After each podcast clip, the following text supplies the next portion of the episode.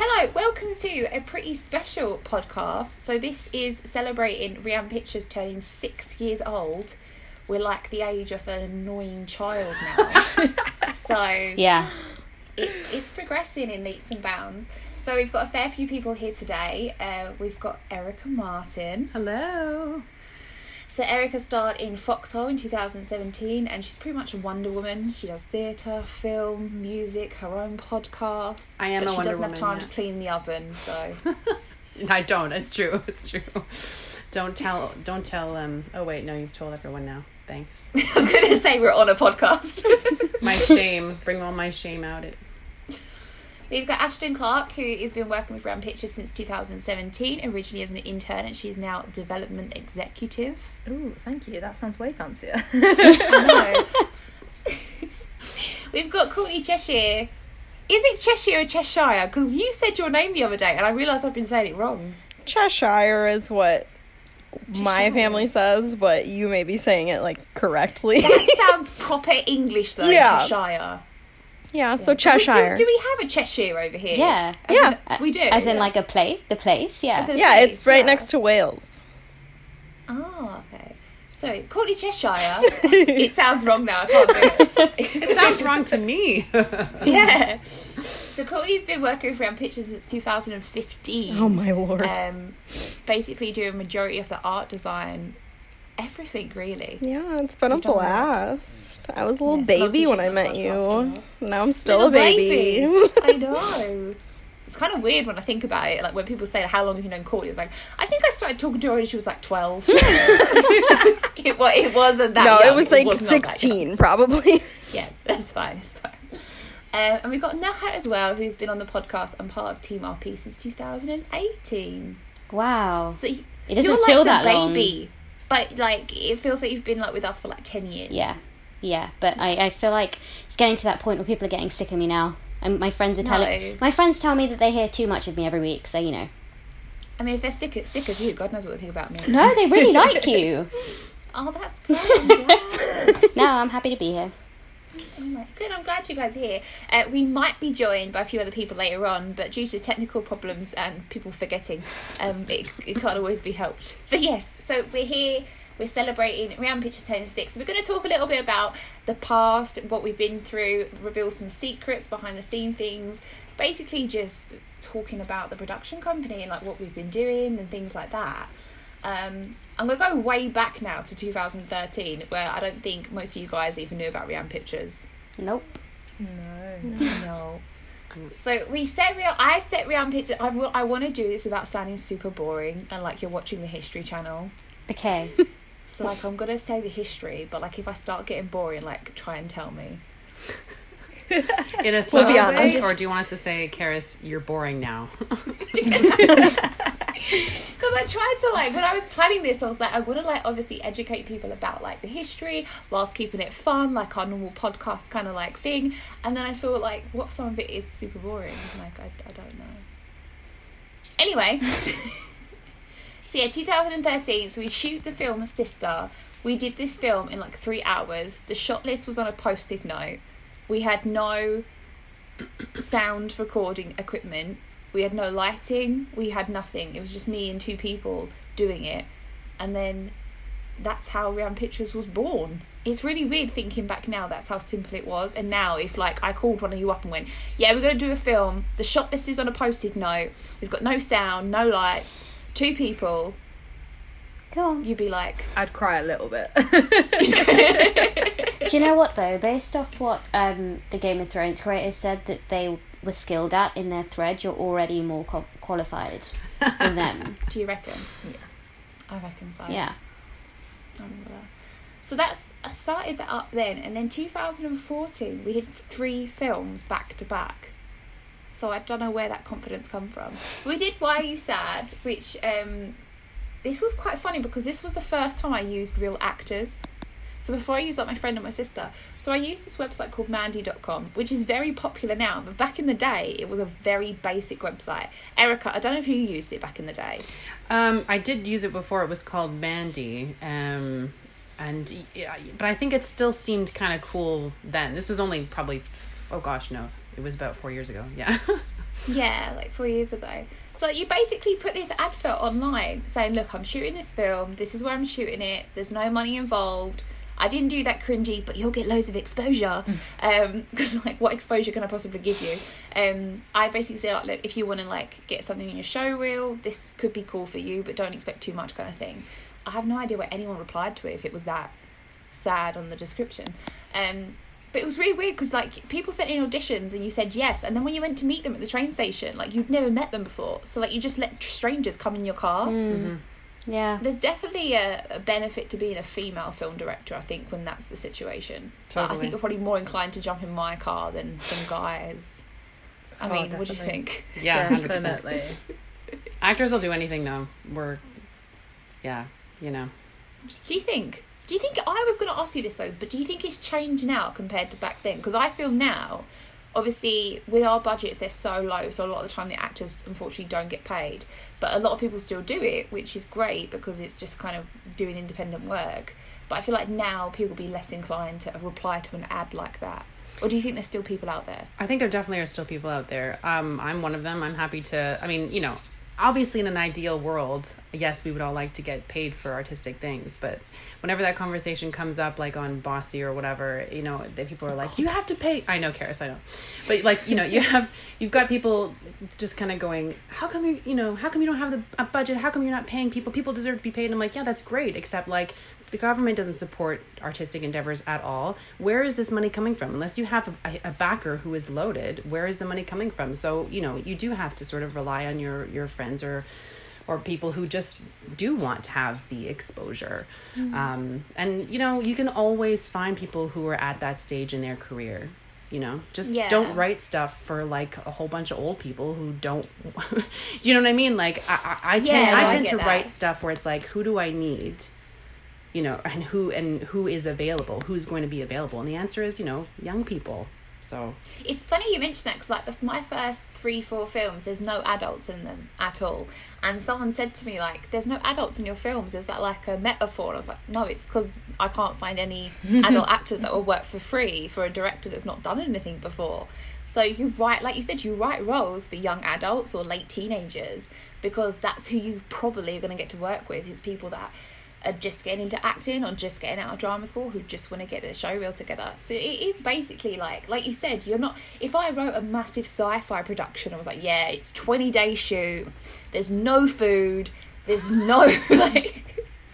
Of course, I'm not gonna say like, yeah, I'm not gonna pay you because that would be ridiculous. Mm-hmm. I'd just like to put that up as a joke to see if anyone actually replied to it. yeah, I'm down. So we did Why Are You Sad and we did Coming Home. Um, so Eleanor Brown's not in this, but Eleanor Brown was in Coming Home. And Coming Home was the first time when I met actors where I was like, I really want to work with you again. Um, and it's funny because when you meet actors like that, you start to kind of think about future writing and future roles. You think that person would be really great for this and that person would be really great for that.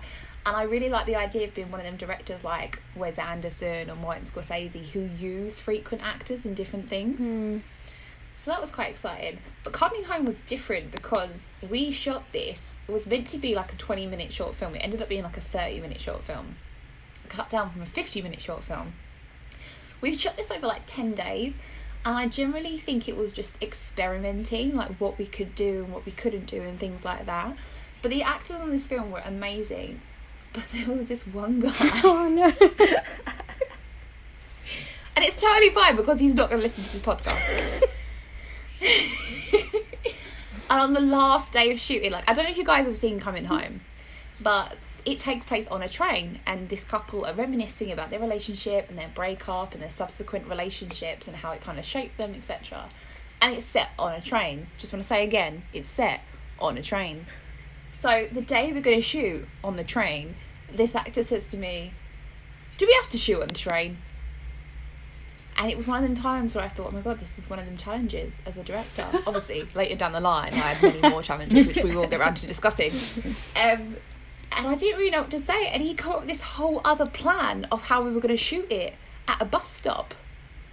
oh my god And I, he tried he just wanted to completely re- redo your your whole idea for the film yeah, And didn't feel like his I like he shouldn't have pitched this day one. we were at the train station. Oh my god. So I kind of turned to Eleanor and like you it, it's it's difficult. I mean, Er- Erica, you've directed before as well. It's difficult when you're in that situation because you have all this element of control. But at the same time, you're quite an anxious person, and you're kind of like, okay, I, I want to please everyone as well as exert it across my idea. So I was kind of like, yeah, maybe, but let's try the train first. and when I think back, I generally think, why did I even entertain that? That is Like, so no, it's not a train. diplomatic. yeah, that's that's. I yeah, I would have been like, no, it's set on a train. good. That's good. That's really good of you, though, Caris. Do you think? Yeah. So yeah, and then after we finished shooting, me and Eleanor Brown went for a McDonald's, and I kind of said to her, "Did you think that was a little bit odd about the um, bus stop suggestion?" She went, "Oh my god, thank God you said something." and since then, me and Eleanor have been friends. So it just goes to show sometimes an awkward situation, a situation that makes you feel uncomfortable, can then lead to a bond with another person. so yeah. So that was coming home, and then for some stupid reason, I decided to shoot a feature film. so we're gonna go on to Demi. Mm. Now, you guys have all seen Demi. Mm-hmm. Okay, thank God that would have been quite awkward if you said no then, considering you all work for the company. It's all good.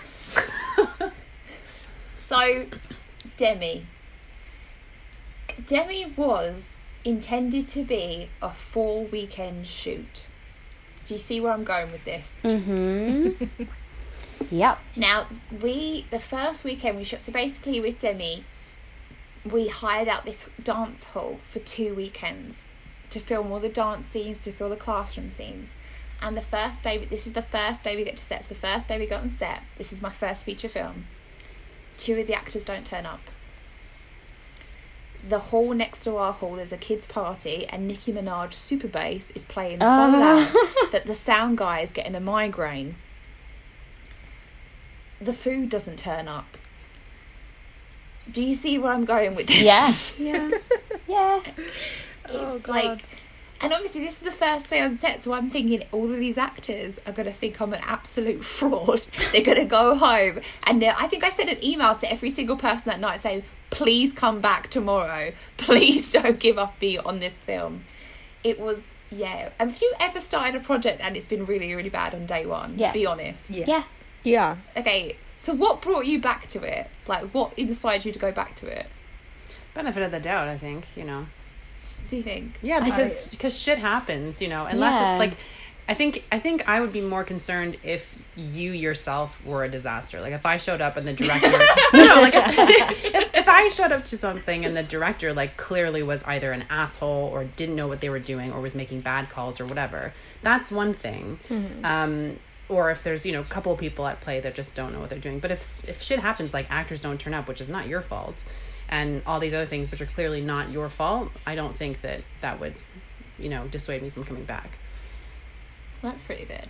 I mean, no, hey, if we did the podcast and like I'd mm. not planned anything and like I kept saying, "Oh, my microphone's broke, my microphone's broke," would you come back the next time? Or would you kind of be like, No, I, I Do would. think- Yeah, I think generally my my thinking is if if a first day goes badly, it's only going to get better from that point on. Like it's not. Mm. Yeah. It's not going to get worse.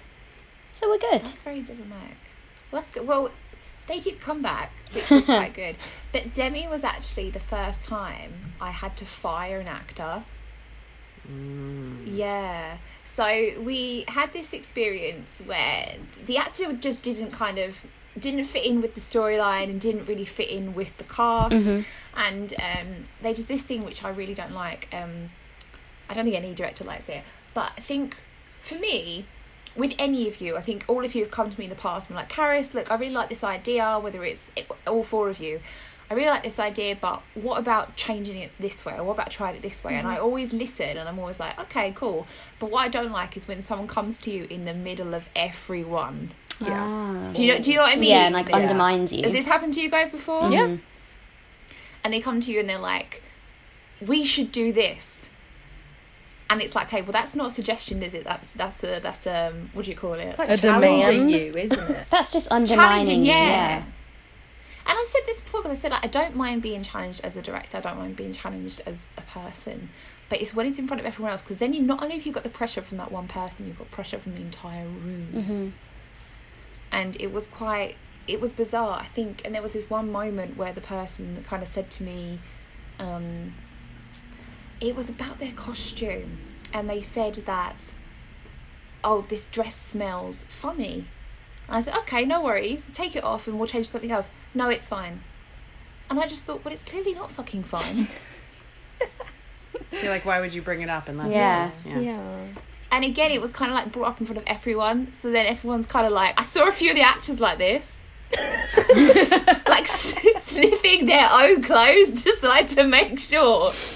And Oh, again let me remind you this is the first day of an eight day shoot of my first feature film. So, so yeah it was um it was it was quite bizarre.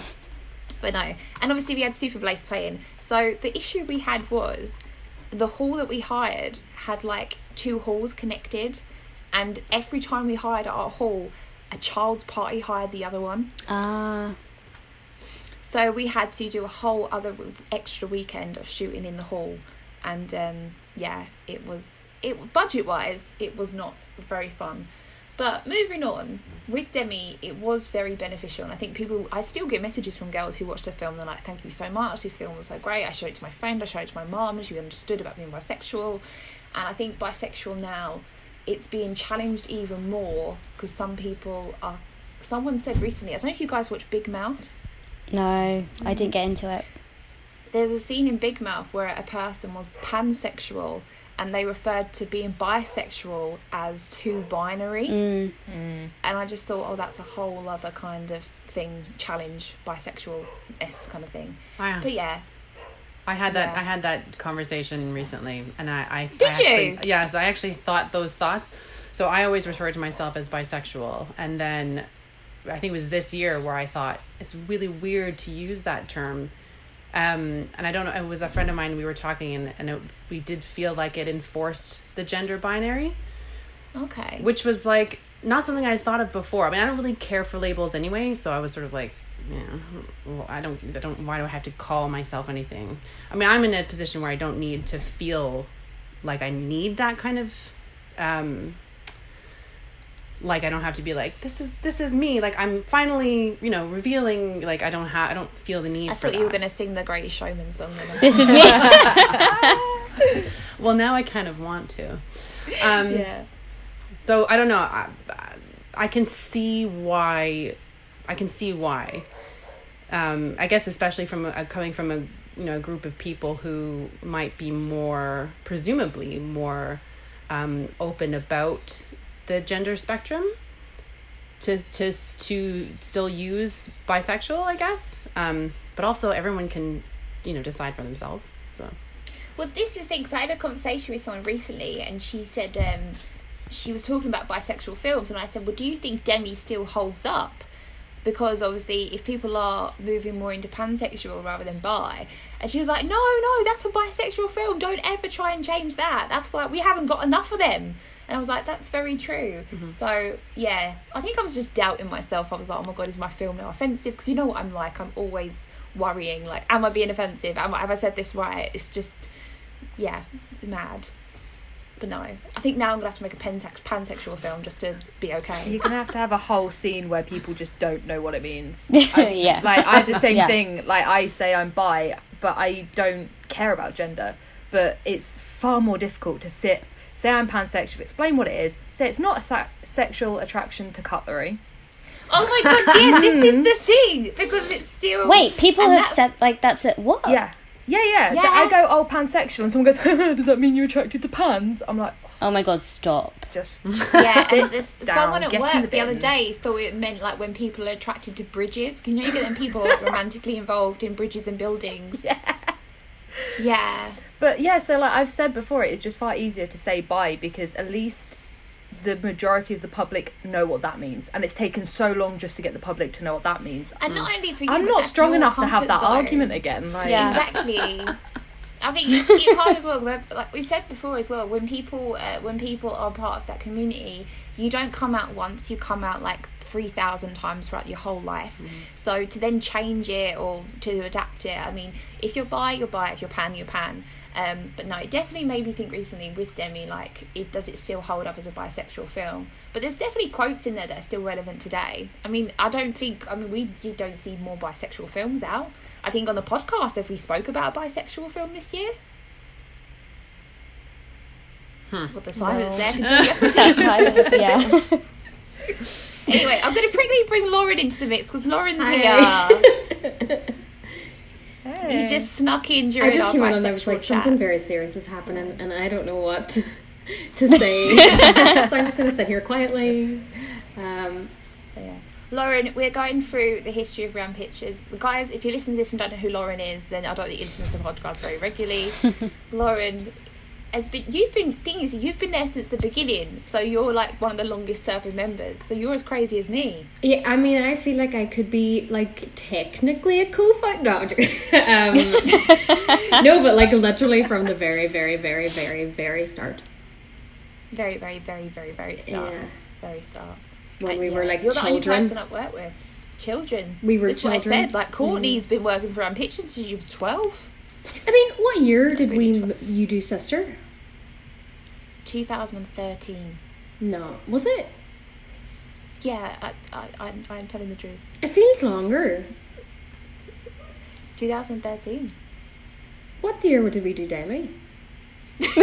We just did this whole history. You just like listen. You just like listen back to the back to the episode. I was eating So dessert. wait, Demi 2014, but we did most of the post work in 2015. Yeah, and that's when I latched on. Was Demi had already been filmed, and I started talking to you when you were editing it. And I remember you color grading it. I remember like when I oh first started talking God to you. in heaven. See, I also remember that. because this is what makes me laugh. So after you finish a film, I think a lot of people think, "Oh, that's nice. When's it going to be out?" And you're like, "There's so many different stages to when this is going to be out." And with Demi, because we had to do reshoots and additional shoots. And then we kind of got to the point where we had all the footage, and then we were like, right, we have to find a sound designer. I've never worked with a sound designer before in my life. And we meet this guy off the internet. Now, this is the thing about working in the film industry. You're going to meet everyone from the internet. I know all of you people from the internet. Mm-hmm. The majority of you probably know other film people from the internet. Yep. You're all nodding. There you go. so we meet this guy from the internet and we meet him for a coffee dis- to discuss sound design.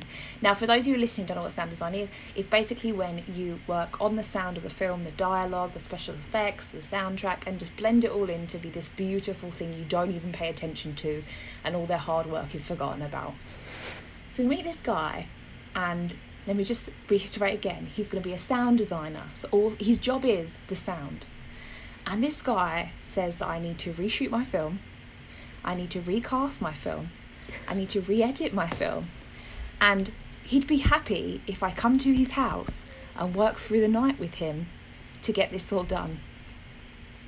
I'm assuming that wasn't Oh, Toby? I should have taken a screenshot of all of your faces then because they were absolutely priceless. No. Christ. Also, by the uh, way, you say that you didn't work with a sound designer.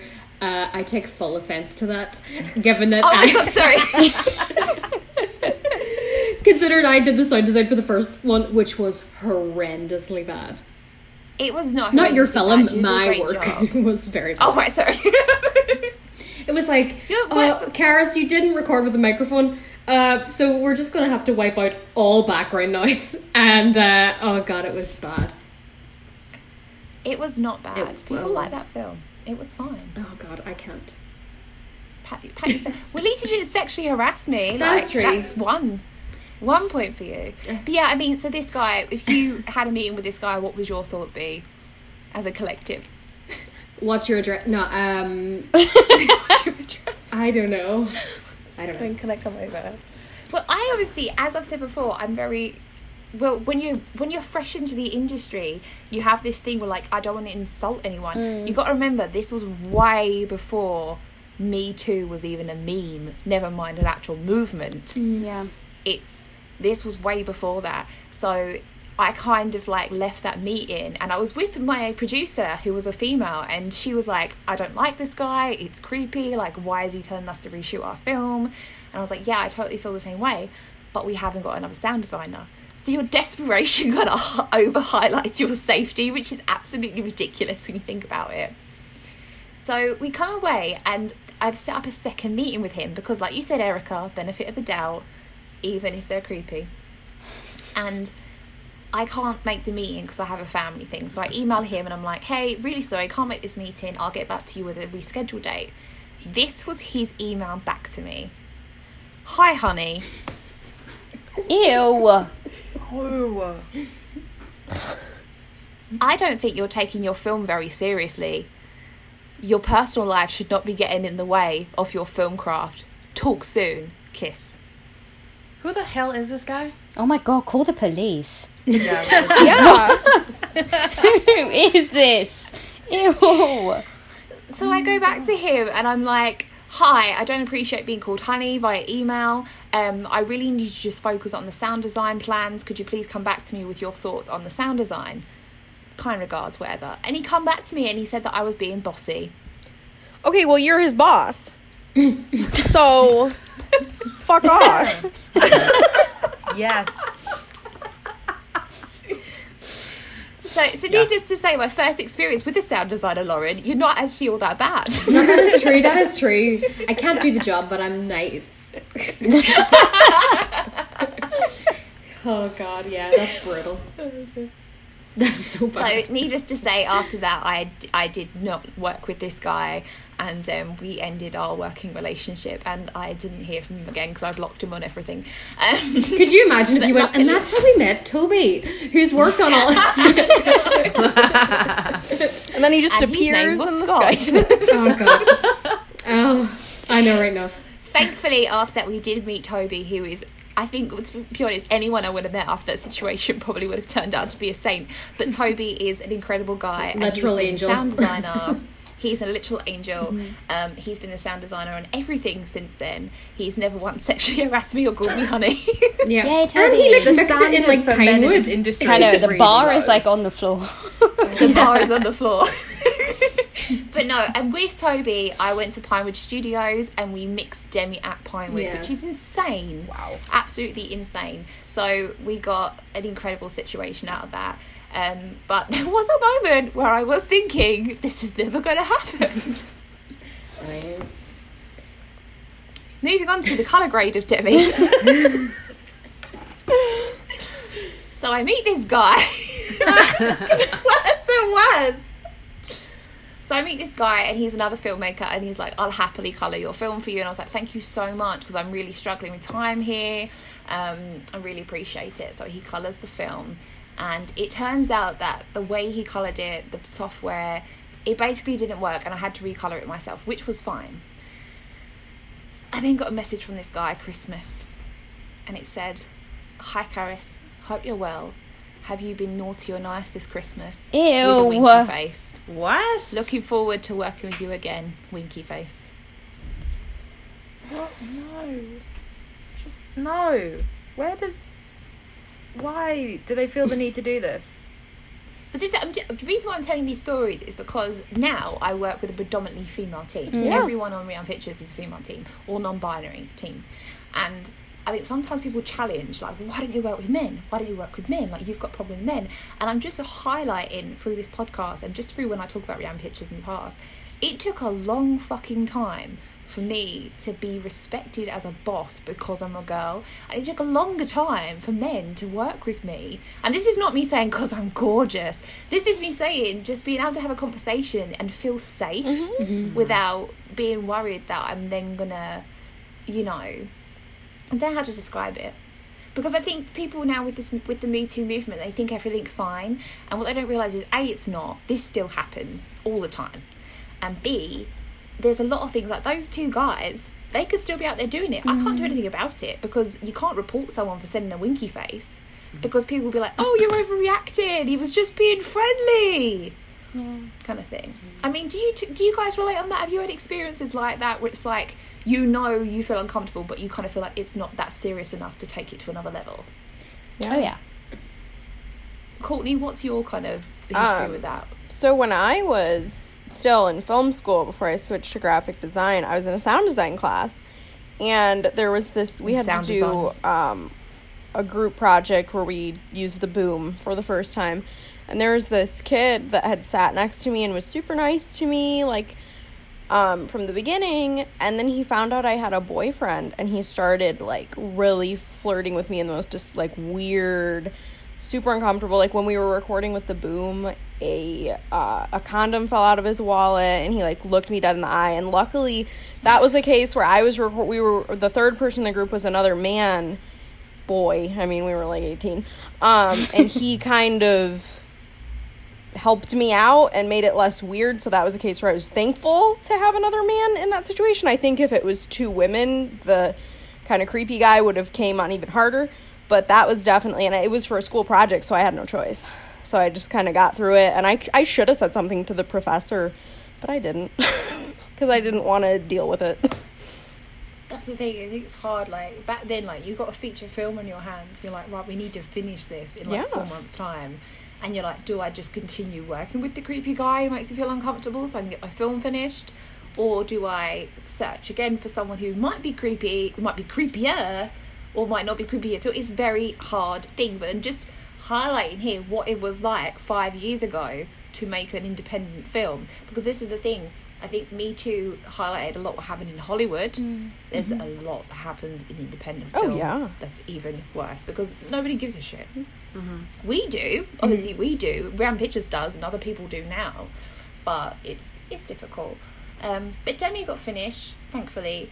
I was actually working at a film festival that year in London, and Carenza, who was the lead actress of Demi, was working at the festival with me.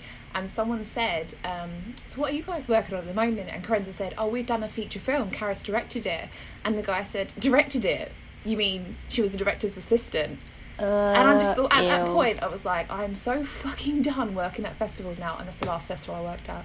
Holy shit. That's this like I had never experienced things like this a while out because obviously I don't really work in film, um. But I was I've obviously been playing like gigs and stuff for about five or six years, and it and even then I was like it doesn't really happen to me. I've always like people have always asked, and I'm like no, it's not really happened. And then one gig last summer, right?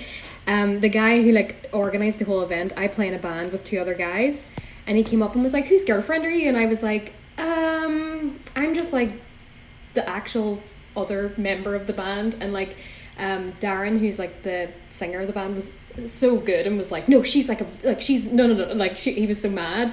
And then we went to soundcheck the same gig and the guy just went uh female bass player uh blah, blah, blah. and I was just like you don't say male drummer. Like it's not like a, like oh it was infuriating. Such a but it's uh, not as bad as yours No, but yeah it it's, no, it is bad. You got that's the thing. You shouldn't measure against other people. That is still bad. Yeah. I love that female bass player. yeah Unless Like they had like two bass guy. players. I know exactly, exactly. I know. I I can't. I think that should be the title of your next album. female bass bass player. player. Oh my god, I'd love that. Just female bass It'd be player. such a good throwback. This is true. Um, so 2015, we also did Extra Time, and this was a film about female footballers. Um, it was about com- it was about drama. It was about family. It's about divorce, and this was the last film I did where I got spoken to like a piece of shit by a male on set. So just showing it gets better, it's highlighted. So with this film, obviously we had female footballers, and I kind of it's hard when you're shooting a football match because it's all staged. Um, obviously none of you guys were on set for this, but we didn't film 90 minutes of football match because there's no point. You're making a 10 minute short film. So we staged it, and so I'm in the middle of staging this. I'm like, right, three of you stand there, two of you stand here, one of you stand here. We'll have the ball here, and one of the camera guys comes up to me and he's like, "You do realise that they're all offside right now." And again, it was one of them things where it's like it said in front of everyone, and like if it was like for me, if I was on set and like I don't know, Erica, you were directing, I'd be like, Erica, can I just have a word for you a second? Are you? Is this the finished product? And you'd be like, yeah. I'm like, okay, just so you know, two people, they're offside. You keep them like that? And you'd probably be like, oh right, cool, all right, cool. But I wouldn't say to you when you're in the middle of blocking, because like blocking is getting everyone ready before you shoot. Um, you do realise that three of the players were offside. And I was just like burning with rage because I just thought they're not in the right positions yet. We're blocking. And it doesn't even matter. They're not even going to be shown. Jesus. Just do your job. Just do your job. That's all I have to say when you're on set. Just do your job. Um, and there was another moment where one of the actors was directing another person, and I just thought, oh God, anyway, never mind. But yeah, extra time. That was that. Done. That was 2015. I actually started writing Foxhole then as well, so it just shows you how long I worked on that fucking film before A24 stole it and made Midsommar. I was waiting to see how long we'd get into this show before you mentioned this. 2015. I have the notebook. I can show you. Is it your Twitter Someone bio or uh, just like Generally, A twenty four? Come at me. I generally it made me laugh because I didn't even notice it. I had people tweeting me saying, "Have you seen this trailer for this film?" And I was like, "What?" And then I watched it. I was like, "Are you fucking kidding me?" This is like when Ellie Goulding stole my song. yes. If you if you if you don't realize this, by the way, Ellie Goulding generally has stolen Lauren's song. What? but I have no financial, uh, you know, to sue Ellie Are you, are you not taking her to court? no, I don't. I know. It's the No? same chord progression, but like we can. Uh, yeah, it's fine. People, if it makes you're, feel any better, I tell everyone that you that she stole your song. yeah, that's fine. I mean, if you want to try and figure it out, you can listen to her song, which is what what is it called again? Close to me. Close to me. And yeah. my song, uh, The Way Out, Lauren Bird. Um, in case you don't know. And uh, I'm going to put it at the end it's of the podcast. it's the same. Like it's the same. It's the same song. Ellie Goulding has stolen Lauren Bird's. Except hers is not about depression. hers is not about depression. she doesn't have depression because she stole her song. Uh, there you go. There you go. Sorry, always on the tangents. Why don't you do a GoFundMe page? GoFundMe. Please uh, finance me to sue Ellie Goulding. Yeah. Ellie Goulding. Oh God. Do you know what? She's probably a nice girl. She didn't. I'm sure she didn't actually steal it. It was just an accident and whatever. Um, I know some information from a source that she actually hasn't paid off her student loans. That's interesting. I know this because I know the same source and I've told everyone. I've told everyone too. And, and now it's on the podcast. So not only does she steal songs, she doesn't pay off her debts. So to be fair, have I paid my student loan off? Not at all. yeah, but you're not Ellie Goulding. Well, you probably okay? could have. You probably could have paid off your debt had she not stolen your song. that is a valid point. There yeah. you go. I could get that money, think- pay her student Yeah. loan and mine off as well.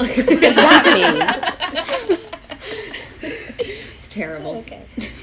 Okay, so moving into 2016, Like a Girl season one. So we started shooting this. Um, this was such a like a test thing. I've never done a documentary before. It turns out documentaries are super cool because they cost no money. You don't have to worry about schedules. If someone doesn't turn up, you shoot someone else. It is actually if you're listening to this and you're thinking about making it a film, do a documentary because it is cheap. It is cool. It takes two years to to edit, but it you know you get out there and you do things little bit of sexism on this. I was interviewing a guy once and he said to me that there's no point in women playing football when they get to 25 because at 25 women have babies. And then he said, that's not sexist, that's facts.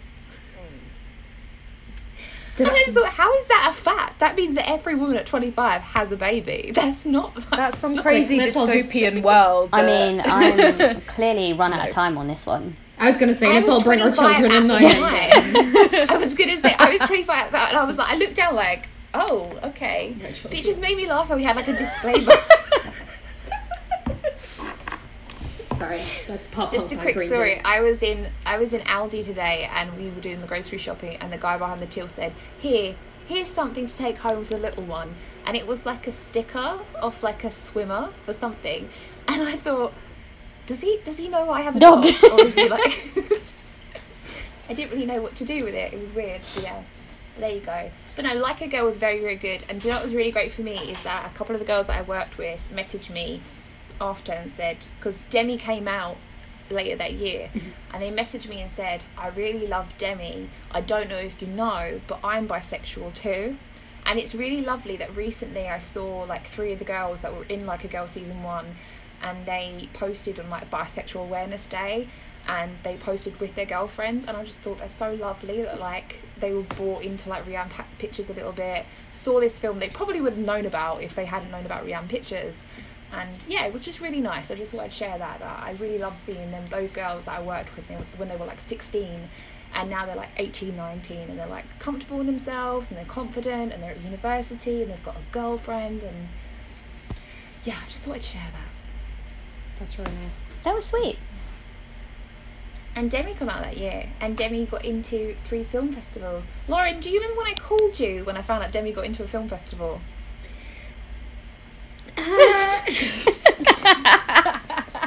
Clearly, it's a stunning memory in your life. there were as it is in so many. Uh, Oh, yes. Maybe yes. No. Be more specific. It was the first festival that we ever got into together. Was it the Florida? It was the Florida. Okay, then yeah. See, yeah, yeah. Yeah. You have no idea what I'm talking about, do you? I remember I putting said- laurels on the poster. You did. Yeah, that was like the first like graphic treatment I did to a poster for you, just so because I didn't do me the demi laugh? poster. Do you know what makes me laugh? Is I was so excited about putting that first laurel on a poster when we first got one, and now. Because we have like 20 on a poster, I'm like, for fuck's sake, another laurel. And it's just so funny because, like, when you first get a laurel, it's so exciting. So you're like, oh my god, it's leaves, and it has the name of the festival, and it's us. And then when you've done like 20, you're like, oh fucking hell, I've got to fit another one on the poster. It can't cover her eyes, and it's got to be on the left or the right. And it's it's just funny how times change. Although we Um, did very quickly be like, should we go to Florida? And then we were like, we did. and then we were like, we can't afford that. We can't afford that. No, because we, we got into Florida, and then about three weeks later, we got into Canada. That's and my mum right. was, my mum was like, "Oh my god, I'm going to send you to Canada," and I was like, "Yeah, it's in three weeks." She was like, "Yeah, I ah. can't do that." yeah. they need to give you at least three years' notice. they do. Yeah. That's the rough thing about film festivals. You only get like two months' notice, Yeah. which is why I've only been to Sunderland because it's down the road. Yeah. So we need to get into some Irish ones. um, we're trying. Yeah. We're trying. Um, and we had the demi premiere, which who came to the demi premiere? I was there. Lauren. Eric, Was it did just you come me? or did you come to the next one? No, no, no. I, we didn't. No, no. I think we didn't know each other at that point. I met you late 2016, I think, so it was just after we had the premiere. Yeah. Yeah. Oh, so bizarre. Lauren, you went to the demi, demi premiere. How was it? Because that's our first premiere as like a Rianne Pictures company. We had no idea what we were doing. I mean, I. w- uh, I was just very. Have you unco- forgotten this as well? awkward. Huh? Have you forgotten this as well? No, I was there. I remember. Um, I just remember being like, I don't know anyone, and then like spent the whole evening talking to uh, Eleanor Ring, Yes. like, and then being like, they're the best. it um, made me laugh because Lauren travelled all the way from Ireland to like a film festival where her music was like showing, and we had this brilliant board so you can take a picture in front of it. Lauren got no pictures. that was a choice technically, that I didn't even look like she was there. I know there was one photo, I think one random photo that like like someone took, the, and I'm in the background. I'm like, see, I was there. There's proof. I was there. Yeah, and we had McDonald's, and it was great. We did. It was it was funny. It's like the first premiere we did. We didn't really know what we were doing. We just thought we'd put the film on. Mm-hmm. People would watch it and then they'd go home. Um, which obviously, if you've been to a Rianne Pictures party since then, there's a lot more to it. We have games, quizzes, prizes, all sorts of stuff. But so it got to the end of the premiere, which, by the way, halfway through the film stopped playing. Oh no. That's right. It was very, very hard, and it was kind of like one of them things. I thought I knew it'd be too good to be true, but it was fine in the end. But yeah, and we sat outside McDonald's, like me in a ball gown, Lauren there, Scott, holding an award and eating McDonald's. It was like Brie Larson. I know. A twenty four, they stole that too. It's Ladybird. No, um. It's too much. And also that 2016 was one of the best years of Rianne Pictures as well because Extra Time premiered in New York on Broadway and uh, was nominated for seven awards, winning one. No, eight awards, winning one. Um, so we had a really good four months of loads of success, which meant that the pressure was so on us for 2017. It was quite scary. So yeah, cool, cool. So 2017, we go into Foxhole, and I remember putting the casting call up for this, and Erica commenting on it saying, "Oh, I'm too old for this film." Well, because no, because you put out.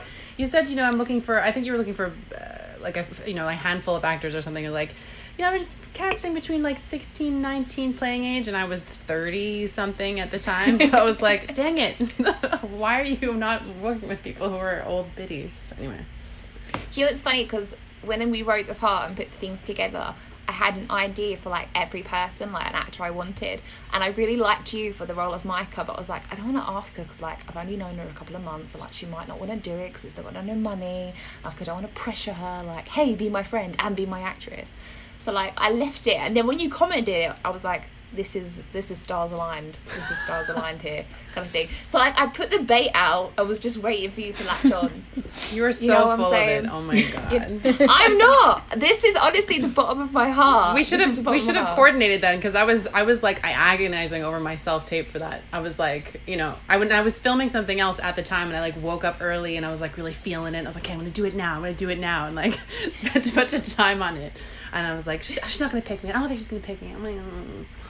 So That was the first film where I didn't do the casting on my own, so I had three other people that I think Ashton watched a few of the tapes on this as well. Mm-mm. I can't joined know. yet. You hadn't joined yet? God, that's weird. I know. Um, I think it was Amy, Sophie, and Charla, and they basically watched all the tapes first and sent me their comments, basically just fishing out. Because we get some audition tapes where, like, literally, it's the top of someone's head. like, no, I'm being dead serious. They've like set the camera up and then like just not watched it back, and then just set it off. We've had audition tapes where it's cut off halfway through, and they've just been like, "Yeah, that will do."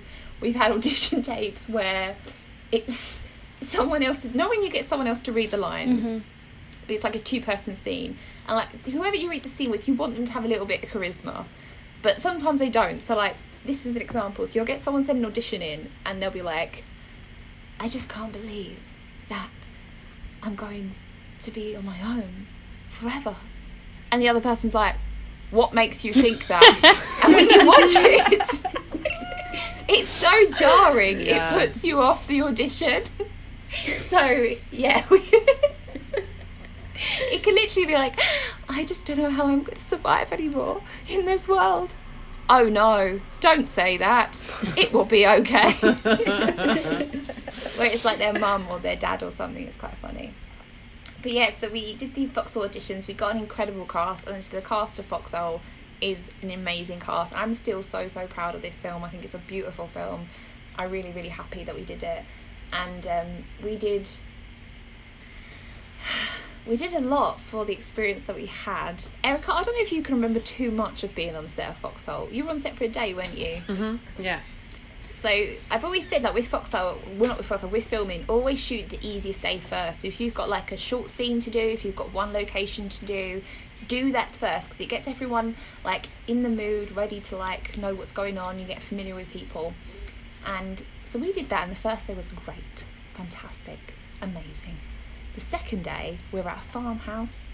It's a long day. We were shooting for about twelve hours, I think it was. I was up from five o'clock because I don't sleep when we film. I don't sleep I don't know why. and it was challenging. So, the biggest challenge we had, and I'm going to talk about this openly because I'm going to, I think it's important to. We had someone on set that basically felt like they were too good to be there. And they did not hide that fact. Hmm. And they spoke to people incredibly poorly, including me, including the producer. And at one point, we were in the middle of shooting a scene when they said, I have a phone call to take, and they just left the set. And Erica's smiling because she probably remembers this. Yeah. And as I said before, when you're in independent film, obviously t- they say time is money, and it's a very old-fashioned movie thing to say, isn't it? But when you're shooting an independent film, you rely so much on obviously things going to schedule and things running right, but you also rely on other people to actually all come together. And it's a little bit like a machine. If one part falls out, the machine's not going to run very smoothly. Hmm. And I think that was the first time that I was generally shocked by a diva attitude, and it wasn't an actor. Yeah, that's This shocking, right? It was. I feel like after I said that, I should have probably backed that up with a little bit of a confidence. But it's just because the diva stereotype. If someone said, "Oh, there was a right diva on set," you'd be like, "Oh, was it an actor?" kind of thing. Because it's that stereotype, old Hollywood. I'm not coming out my dressing room kind of thing. Mm. But I was so taken aback by it. But obviously, again, I was in the middle of a four-day shoot. I was on mm. day two, and this person was needed for day three and four. So it's not like I could just be like, "Right, don't come back," because what were you going to do? Then I have to find another creepy person, you know. Um, so it was really shocking and really hard and i it's difficult with me because i then have to be the person to fix it and i forget that sometimes i'm like oh my god something terrible's happened on set. Oh shit i have to do that kind of thing. So that's the hard thing about director because you're like oh no what's happened? That's terrible. Oh shit it's my job to do that thing. So that was that was hard and it was difficult because for the first time i had to suck up to someone just to make them come back Mm. so I had to say to this person, like, you're so important, like, we understand, you, like, you're the one of the most important people here, like, I'm so sorry you feel this way, which was utter bullshit. I'm going to completely admit this right now.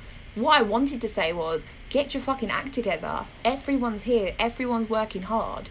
We've all got phone calls we need to take. You can put your phone in your fucking bag.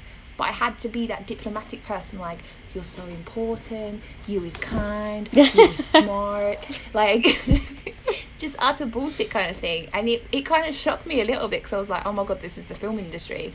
This is catering to people's egos to get things to run smoothly. And I think after that situation, I kind of vowed that we'd never do that again.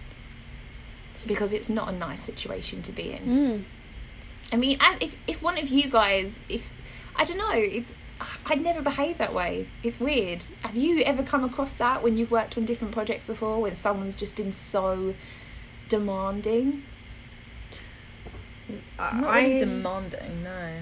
More useless. Just like you know when you have someone who's absolutely useless, and you're like you have to make this decision between, like you say, trying to find someone to replace them or just struggling. Yeah. Yeah. I mean, we had a sound guy, and he wouldn't put his headphones on, and I kept looking at it, and I and no, it gets worse. It gets worse, and I said, "Why can you not put your headphones on?" Because I was script supervisor, so I was like, "I need to know if my turning the pages can be heard." He went, "Oh no, it's fine. I'm going off the levels on the Zoom recorder." Oh. Yeah, and that I just. And the whole room just went silent. We all just stared at him. We were like, "What is wrong with you?" So in that situation, did the director or producer like tell him, "No, mate, you have to put your headphones on"? Um, I think I was the one I just had enough. I was like, put your control. headphones on, and I turned a page, and I was like, can you hear that? He went, oh, yeah, I actually can. I was like, great, so the last three takes are useless because I've been flicking pages. Ah.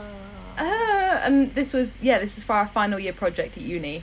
And like you say, we had like two weeks to film the whole thing, and he was just wasting our time. Hmm. And as it was, he didn't show up for one of the shoots, and we were like, oh, no. And then kind of went, no, no, we will. Someone can multi-roll and just pick up a boom because this man is useless. Like, I've never been so glad to see the back of someone in my life. See, that's the thing. I think when you like, hopefully one day we'll be working on like a lot of productions that are much more have a bigger budget, and it'll be so refreshing to be in that comfort zone of where I can look at look to you, Ashton, and be like, that person's fucking shit. Get rid of them. hire another person. Have them here in the morning. I never want to see that person ever again in my life And it could it. probably happen. Yeah, I mean, thing. the when whole you've thing got the about money.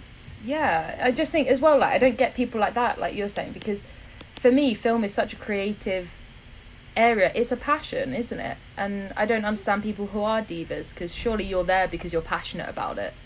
Why mm-hmm. else are you there? Especially if it is unpaid. You go Yeah. because you love the project or you like the team you're working with. You don't go there and then go, oh, nah, screw this. Like, But she no. she said at one point, I don't need to be here. And I, just- I kind of just thought, like, then why did you turn up? Why did you take the job? Like, that's what I didn't understand. It was like, did you have a ch- sudden change of heart? Because, like, I think we hired everyone, like, a good two months before we shot. So, like, everyone knew the drill. But yeah, that, that, that sentence, I don't need to be here. I was saying, bitch, I don't need to be here either, but I want to be here. Yeah. Jesus. She sent me an email after we finished saying, it'd be great to work with you again. And I was like, move to spam. No. dearie me. But we had the Foxhole premiere that year, and the Foxhole premiere was our second attempt at a party, and I feel like we got better. I feel like we knew a little bit of the situation. We had games, we had a raffle, we had prizes, we had a quiz. It was more, I don't know, more out there. I don't know. I enjoyed it. Did you guys enjoy it? Erica, you're the only person that came. It was great. no, it was really great. I'd never been to anything like that before. Because I'd not really done. I I think all of the film stuff that I had done had happened that year. So So like I didn't know I'd never done anything like that before. Um, so I, I was really impressed actually because especially because it because you know this is independent film and you just don't really know. I think for, I mean I knew what to expect from you in terms of what you know the work that you put into your stuff. So I should have not been surprised that it was so good. But like, but you know you just sort of I don't know. You see pictures of like Hollywood, like you know, film premieres and things. So you're like, hey, that's what this is going to be like. I don't know what the independent is going to be like, but it was great. It was like it was like a smaller version. It felt like a smaller version of the kind of stuff that you see like in Hollywood premieres or whatever. I think one thing that's hard with independent films is that you never really get a chance sometimes to uh, celebrate your accomplishments. Like it's all done via email or social media. It's like, well done, I loved your film, or your film's got into a film festival, or oh, I can't go because it's in Canada. It's nice to actually get the team together and like just celebrate and just have fun, and that's why we we put the parties on. Um, and obviously we're not doing one this year because we're going to do more events next year but it's just it's just nice to kind of get everyone together and plus a lot of people when you're on set like you don't always get the time to like socialize and get to know people Mm-hmm. so no it was a really good party i had i had, I had good fun um and then on to 2008 so like a girl season 2 we did a lot- 2008? 2018. Eight.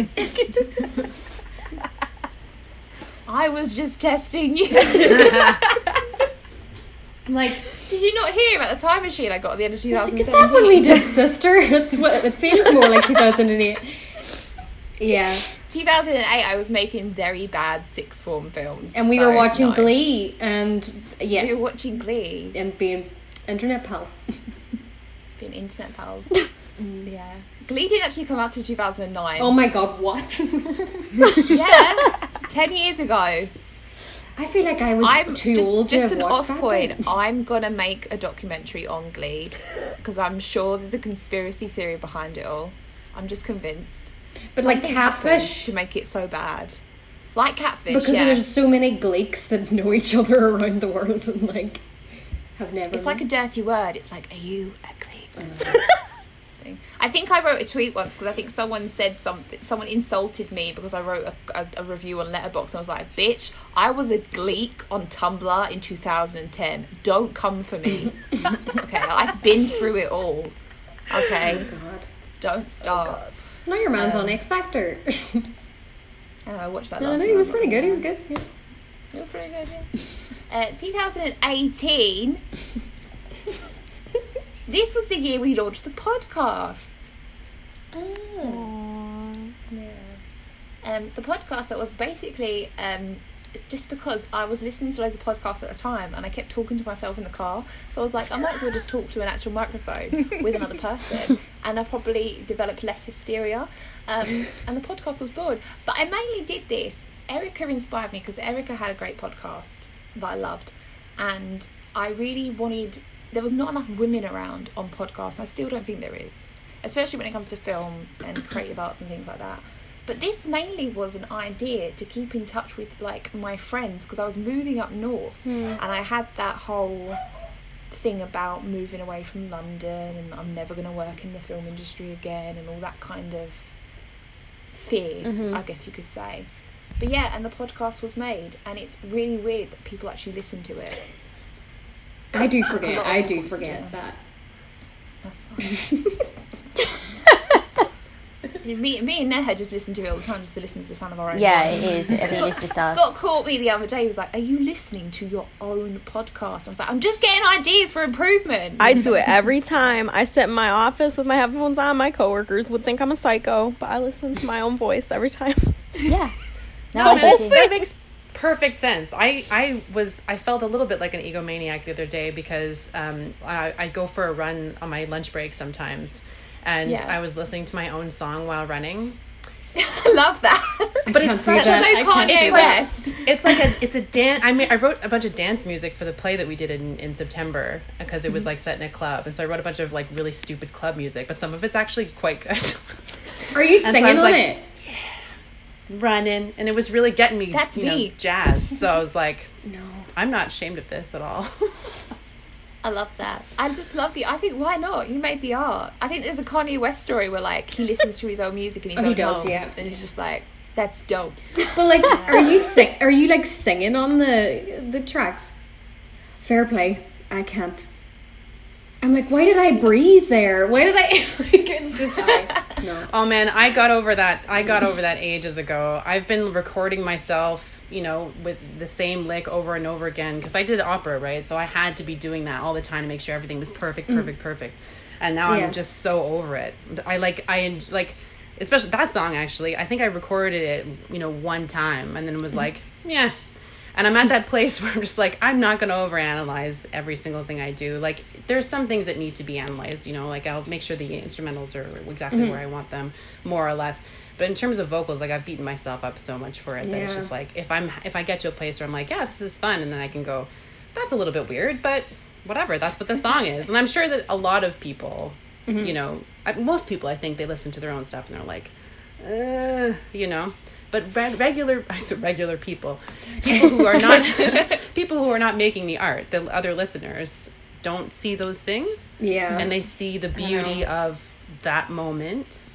So They say this like with edited as well. So like I'll watch like something and I'm like, oh god, I should have moved that to like that part. I should have brought that in like two frames. I should have brought this. But then like I watch it with a friend. They're like, what the fuck are you talking about? The film's fine. um, but I want to get to that level like you're at where you're just Yeah, like, oh, it's fun. It'll be fine without obsessing over it. And I think I get that with the podcast. Like in the early days, I'm like, oh my god, we've got to scrap that whole section because I was breathing too loud, or I've got to move that bit because I hiccuped. But now I just like just roll with it. Like it's fun. People like authenticity yeah, and because it's not too i like that i think rianne pictures in general is not too polished and i think there's a good element of it too there it's mm. just a little bit you know breezy we do our best with what we've got you know yeah. Except that time I important. didn't record. oh god i recorded a whole fucking podcast with lauren and she forgot to press record i'm talking like a fucking hour here Oh.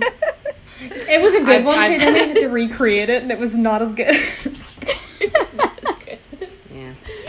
Oh god that was fun i'd forgotten about that. oh that god, it just came back to me That's there. one of my favourite memories. um, so yeah, 2018 we had the podcast. We also had Foxhole success. So Foxhole got finished. No creepy sound guys. No creepy colour graders. Um, and he got into Sunderland, and that's the first film festival I was actually able to go to where my film had played. And I was so excited, and I walked up to the front desk. And I said, Hi, I'm here for my film Foxhole. And they said, That's great. Is the director here with you? Oh. Come on. but it was all good. It was all good. I um and yeah, and I had my first Q and A, which was really weird because I kind of sat there like really excited, and I thought, oh shit, what if they don't like it? What if they say things like, why did you make this film? Why mm. do you exist? Why? are you? Why do you exist? Where's the director? I've I've worked at film festivals where like they ask really brutal questions, and I was like, shit, why am I here? kind of thing. But it was fine. There was no weird questions. I did speak about Charles Manson way too much though. For like, I mean, Courtney, like you and I talk about Charles Manson all the time, but Oh, yeah. this was at a public event, and I was kind of like talking about him too much. I've been there. It's not good. Um, yeah, like a girl season two, we shot some more of that. We shot with the Women's Super League, which is like the highest women's um, football level in England, which was kind of crazy. Like we shot alongside Sky Sports and BT Sport, which was mad, which was really bad. I was there with Sophie, and a guy did say to us, "Girls, you do realise you're not allowed to go on the field when you're shooting." And I was like, "Yeah, thank you. We do, we do know that." He also told me that I should crouch down to get a good angle with my camera. I don't know whether he thought I was like a school student, like here on a school trip or something. But I think at one point I did turn around to him like, I run a company. So yeah. So that was fun. But it was quite funny when we were shooting an interview and Fara Williams, who's like an England legend. Come on. Hi Scott. Cara doesn't want to go for a walk, so she's hiding under my desk. Oh, She does this a lot now. Go on. Good girl. Bye. So Fara Williams is an England legend, and we're interviewing her in this room, and this group of guys are talking so loudly, and we've already told them to be quiet like two, three times, and in the end, she turns around and says, "Will you shut up?" And it was beautiful. I just felt so chosen in that moment. It was beautiful. I was like, "Thank God, someone, someone's got me." Um, so yeah, there was that, and then we had the fifth birthday party. Um, this was an odd one because technically it was a failure in regards to like numbers and budget, but a lot of people who went said they had fun. Erica and Ashton, you were there. Can Yeah. you clarify, or am I going crazy? No, I mean, Erica, like- you were drunk, so Did you say I was drunk? you turned up drunk. Yeah. Oh yes, I turned up drunk. Yes. Um, well, well, my husband and I went gone to this BrewDog thing, and um, beforehand, and had a massive falling out, and then we went to your party. So Did we you had. have a falling out? I didn't know that part. yeah, we had had a terrible fight, and then I was like, "I'm going to Caris's party. We have to go to Caris's party." So I tried, dragged him to your party, and I was so happy to be there because I was like, I was. This is what I was looking forward to doing that day, um, and you know, and he his thing was over now, um, and I was like, "This is what we're doing now." Ugh. Um, and I actually did have a lot of fun, and I actually think he did have a lot of fun as well. So I think it was for the best. Like I think it worked out for us um, because of your party. so, So I've saved your marriage. you've is you basically telling me. saved our marriage. Like we would be divorced now if it weren't for that party. Fantastic. But it was raining like a bastard that day. Like it was honestly, it was like Noah's fucking ark outside, and like so Ashton and me and Sophie, we'd worked on this event for months. We planned it out. We found this beautiful venue because the previous venue we wanted to use decided to charge us double, and I was like, yeah, no. Um, so we found this lovely venue. We worked really hard on decorations. We had games. We had a, we had like a raffle and everything. And then on the day, Ashton, you were there. Literally every time my phone went off, it was someone dropping out. It was And it- awful. And it got to the point where Scott took my phone off me and was like, right, you deal with who's here, you forget about it. And he just took my phone away. Um, it was crazy. And it was hard because obviously you're at an event and you're raising money for the company. So we do like a fundraiser to raise money for the company. Um, and you're meant to be hosting, so you've got to be smiling, happy, like inviting people in. But at the same time, you're thinking, we have a bar bill that we have to pay. And if, mm. like, I think we had like 40 people drop out on the day. Oh wow. Yeah. So it was intense because I was sitting there smiling, like, yeah, I hope we were having fun. I'm going to have to pay a thousand pounds if we don't have a good time tonight. So please buy more drinks. It was crazy, but it was fine in the end. The bar bill got covered. I think a few of my friends were like, I know there's not a lot of people here, but I've bought three cocktails, so everything's going to be fine. but it was it was good, and it's like I said before, it's hard um, when you're hosting the party and when you're directing the film to kind of take yourself away for a second and enjoy the experience. So yeah, it was definitely a big lesson, but it was nice to have everyone around. It was good to have the team together and things like that. Plus, it was a big test. Not test. That sounds wrong. Sounds a bit psychopathic. But it's you see who. like, I know who's my real friend. It was like. no, Lauren, you're in Ireland. It doesn't count. No one It who showed doesn't up count. struck off. Yeah, that was Choco. It's fine. And Courtney, you're like in America. Like I'm not pissed you didn't come. Swim across the ocean. But it, it did kind of sh- highlight, I think, sometimes like how important people regard you and your thing really because it is diff- it is difficult sometimes when you've got like um a creative side thing and people taking people people taking it seriously uh, do you guys relate to that do you still get like people say like oh it's just a hobby or oh it's just your side project kind of thing Yeah. It's see with get- gigs as well. People are always like, po- they're like, "Oh, we'll come to your gig. We'll come to your gig," and then like five minutes beforehand, they're like, "Have a good gig, but we we're not coming," and you're like, "Thanks so much." uh, aye, it's it's very similar. I have people who don't take my because I, you know, I'm fortunate enough to work in a career like my creative thing is my career, um, and I work at a university doing graphic design, and all of a sudden I had family members like, "Oh, you're a teacher, so you have a real job." like it's not design, you're a teacher. I'm like, I'm I- no, I don't have a master's degree. I can't teach at a university. I am 22 years old, but I'm working as a graphic designer. That's the thing. It makes you laugh. Like I, this past week, I directed a commercial for my company, like my day job. Yeah. I directed a commercial, and it was really cool because, like, I was like, wow, I actually know what I'm doing. And there was people there like, this is so cool that you know how to do this. I have no idea what I'm doing, and you just walked in and you know what you're doing. Like, where did you learn that? And I thought, I've been doing it for seven fucking years. like, it's, I didn't read a Wikipedia page or Cliff Notes. Like, it takes a lot of time to know what you're doing. And then there was people like when I come back to the office, they were like, "Oh, it's cool." They like incorporated your hobby, and I'm like, "Hobby? Hob- hobby is Hobby. reading or watching Netflix. Yeah. Yeah. This I've had to train for. Like you need to carry on doing. It's like Erica and Lauren with your music. It's not like a hobby. You guys work your ass off writing and making this music. Ashton, you bloody work a day job. You're doing an internship. You're doing this. You're doing that, and you work for Rianne Pictures. Neha, you're just doing so much work with your day job. Then you come and do a podcast, and you're writing a TV show for Rianne Pictures. And Courtney, you just do everything. So I can't even comment on that. I think it, it's hard sometimes where people just think it's like, oh, it's just like a hobby. Like anyone can do that, can't they? And not that I'm saying like what we do is like profound, but it's sometimes It's not a fucking hobby though. Yeah. no, cause, Yeah. no, because like a hobby is something that you enjoy doing. Like this stuff. That, no, And I no, no, to- no. I just mean like I just mean like you know the for- Yeah. if we take the example of like you know writing music, like m- my favorite part is is writing the song, and then it's all downhill from there. Yeah. like. You know what I mean? Like I, I I'm like get that I've, with I've writing a film. A, so- a fucking amazing song. I'm so happy, and then it's like, oh shit! Now I have to produce it. You know, Yeah. like now, I, now I have to do all this work. Yeah. That's Um, like when you finish a podcast, you're like, oh my god, that was so much fun. Now I've got to edit it and write 20 social media posts Yeah. and Oh, upload God. it and code it. It's yeah, I know what you mean. That's a good. That's a good point actually. I like that. Yeah. Mad. Um, yeah, so 2018, 2019, we shot our first Northern short film coming out for Christmas. Mm-hmm. Ashton, you were on set for this. First two hours of the day, we did nothing as the makeup artist didn't Oh. turn up. Yeah. Literally, every And- time you're talking about like these unreliable people, I just keep flashing back to this. The like, makeup artist didn't turn up. None of the actors turned up with makeup on because we told them not to, because we had a makeup artist. So I had four actors in my bedroom around my small collection of makeup. Now, you know how pale I am. Look at me right now. I'm blended into the door.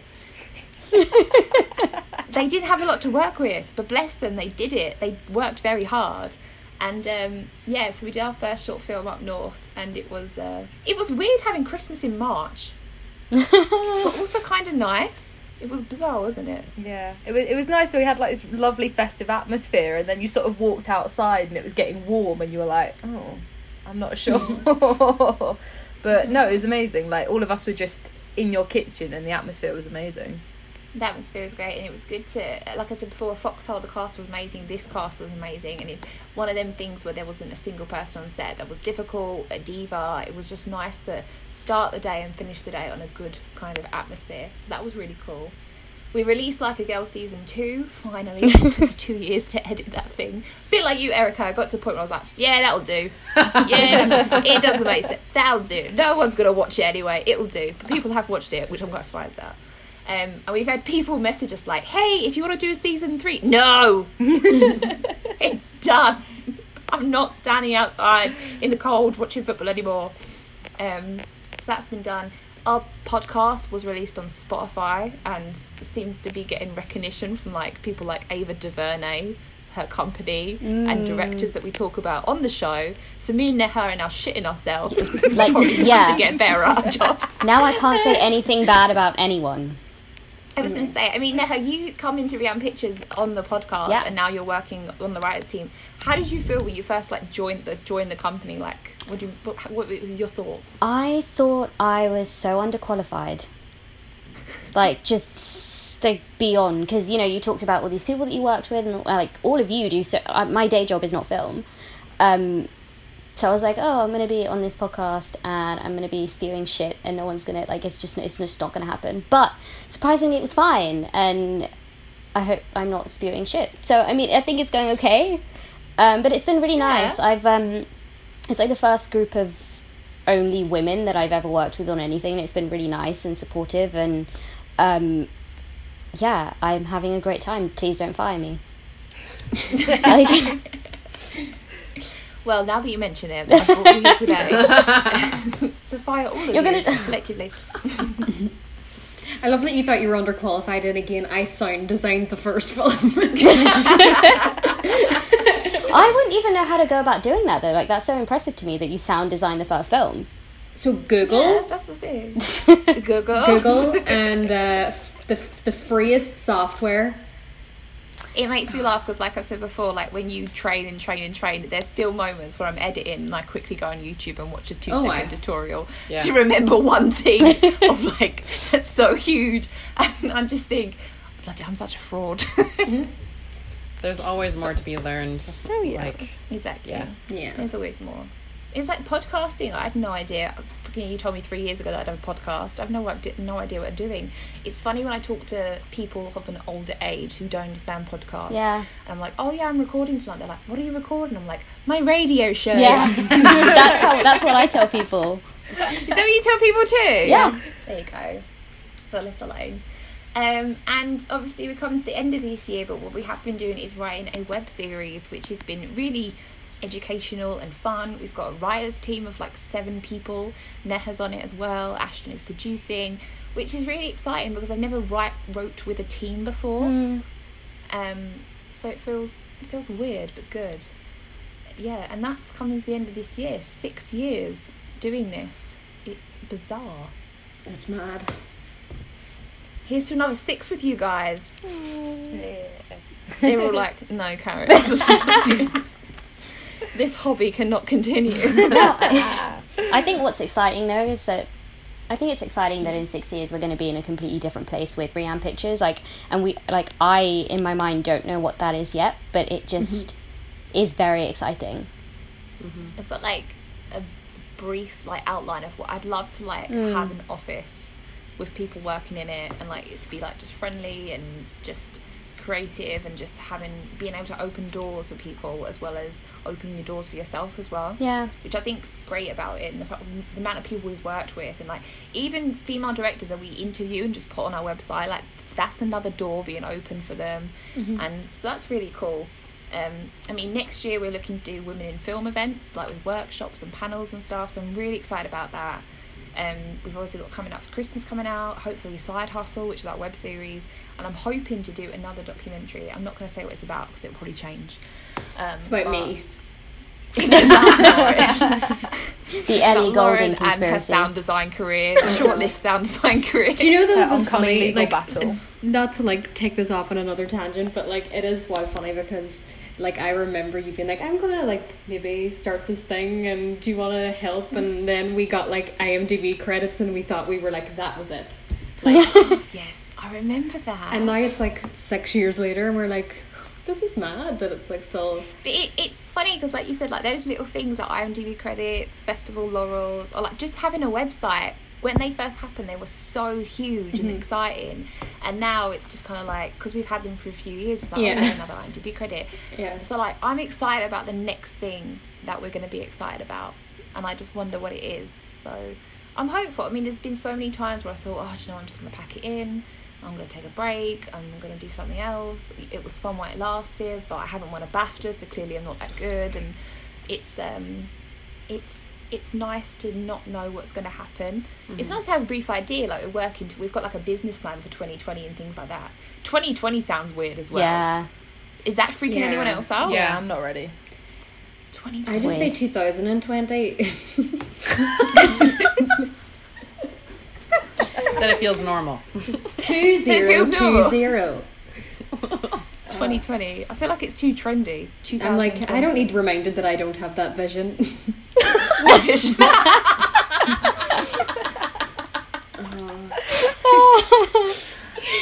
oh dear, I love it. Um, so yeah, we'll see. We'll see what happens. What is um, what what will be will be. I kind of think, but yeah, hopefully in six years you're all still working on projects. I hope so. Anyway, If you haven't fired me. no one's getting fired. Where is this coming from? That's never going to happen. I told you it only happened once. no, twice because I fired that guy that called me honey. Just don't call me honey, you'll be fine. Good to know. This is a lesson to you all. Um, so, what are you guys working on next? Let's just go around. Courtney, what are you doing next in 2020? Um, I'm working on a museum exhibit in the town that I live in about um, Catholic and uh, Latino indigenous religions in like Central America. Cool. That sounds Yeah, I'm doing Yeah, the pretty design cool. for that. So, not filmy, but very right up my alley. So I'm excited. Creative. It's all, you know, it's all good. Ashton, what are you working on? Um, trying to find a job. Graduating, graduating's hard. I mean, I I love interactive film. I'm trying to sort of keep my foot firmly in that because I think it's an incredible new side to film. Mhm. So I'm trying to pursue that and just keep up with you guys. Yeah, you're not going anywhere yet. No. Neha, what about you? Um, so I am hopefully, well, I say hopefully, I had the idea two days ago that I might want to go and do my masters, so that could potentially be um, next year. And the bar that I live in, so Brent, is now going to be um, London's Borough of Culture for 2020, so I'm going to be volunteering for that. No, I know none of you have been to Brent, but I, ju- I don't get it. Um, so I'm really interested to What see. is it? Is it not cultural? I mean, some of it is like you've got like Harlesden and Kilburn, but where I am, is it shit? yeah, it's to just be not a lot fair, going on. Hull just won city of Yeah, culture, so that's true. it isn't My town is uh, what the eighth worst place to live in the UK. Uh, Is it? Yikes. Well, it was then. It was fifteenth. I don't know where it is now. Jesus So, Christ. it's like it dropped off the league table. That makes me so sad. Just we're doing. I remember my hometown won first place for biggest car theft one year, and that was like, woo! How big was the Put car? How big was the car? You're so oh, cringy. oh, sorry. That's my favourite dad joke. Lauren, what are your plans for 2020? Uh, 2020, um, 2020. I um. Are you going to finally finish the song for the podcast? Oh Jesus, I know. Um, right. In my defense, I work two jobs. And Here we go.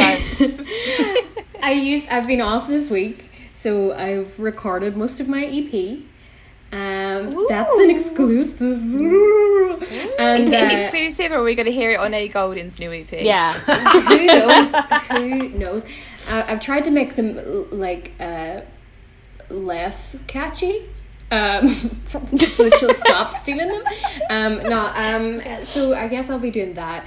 I obviously am making the music for this podcast at some point, and uh, yeah, I don't know, Cool. doing stuff. Whatever will be. Will Paying be. those What about bills. yourself, Erica? Uh, a, a lot of things, annoyingly. Um, well, you know, not annoying. Next year, so I've got, I've got um, a production company do um, theater things. Uh, so we've been doing um, sort of revivals of um, ancient Greek plays using an all female or non binary cast. So we'll be doing another one probably in the spring. Um, I'm working quite a lot on my music. Um, so I released an album about a year ago and have done five music videos. Well, no, six now. But this one is like a new set. So I'm basically working towards what will eventually be an album. But I'm going to release it sort of like every month or something like that. Will be a new song. Um, and I'm also I'm actually doing my first sound design No way. um, and I'm a little bit nervous about it. I mean, If I- you need well, tips, don't let me know. I, God, there's gonna be a lot of googling happening. Like I, I think, yeah, I'm. I think it's I'm, mostly I'm doing the music. I think we're sort of I'm working with the director on Yeah. on the other sounds and stuff. Because again, I don't know what I'm doing. Um, but yeah, basically scoring it, which is gonna be gonna be fun. It's like um, it's kind of a horror film, so Excited. Yeah. I'm excited. I'm good that you like girls are all still doing what you love, and it's quite hard. I think if you just carry on doing what you love, it takes a lot of will. And um, That's why it's not a hobby. There you go. There you go. I like that. But no, yeah, I didn't think we'd be here six late years later, so I'm excited for the next six years ahead, and uh, hopefully you girls are all here. Um, thanks so much for taking the time to come on the podcast. I really appreciate it. I know how busy we are with our hobbies, and uh, thank you guys for listening. Whether you're listening on Spotify or Apple iTunes, it'd be great if you subscribe and like. If you want to send in any tips for sound design, we'd appreciate it. yes, please. and we'll see you all next week. Bye, guys. Bye. Bye.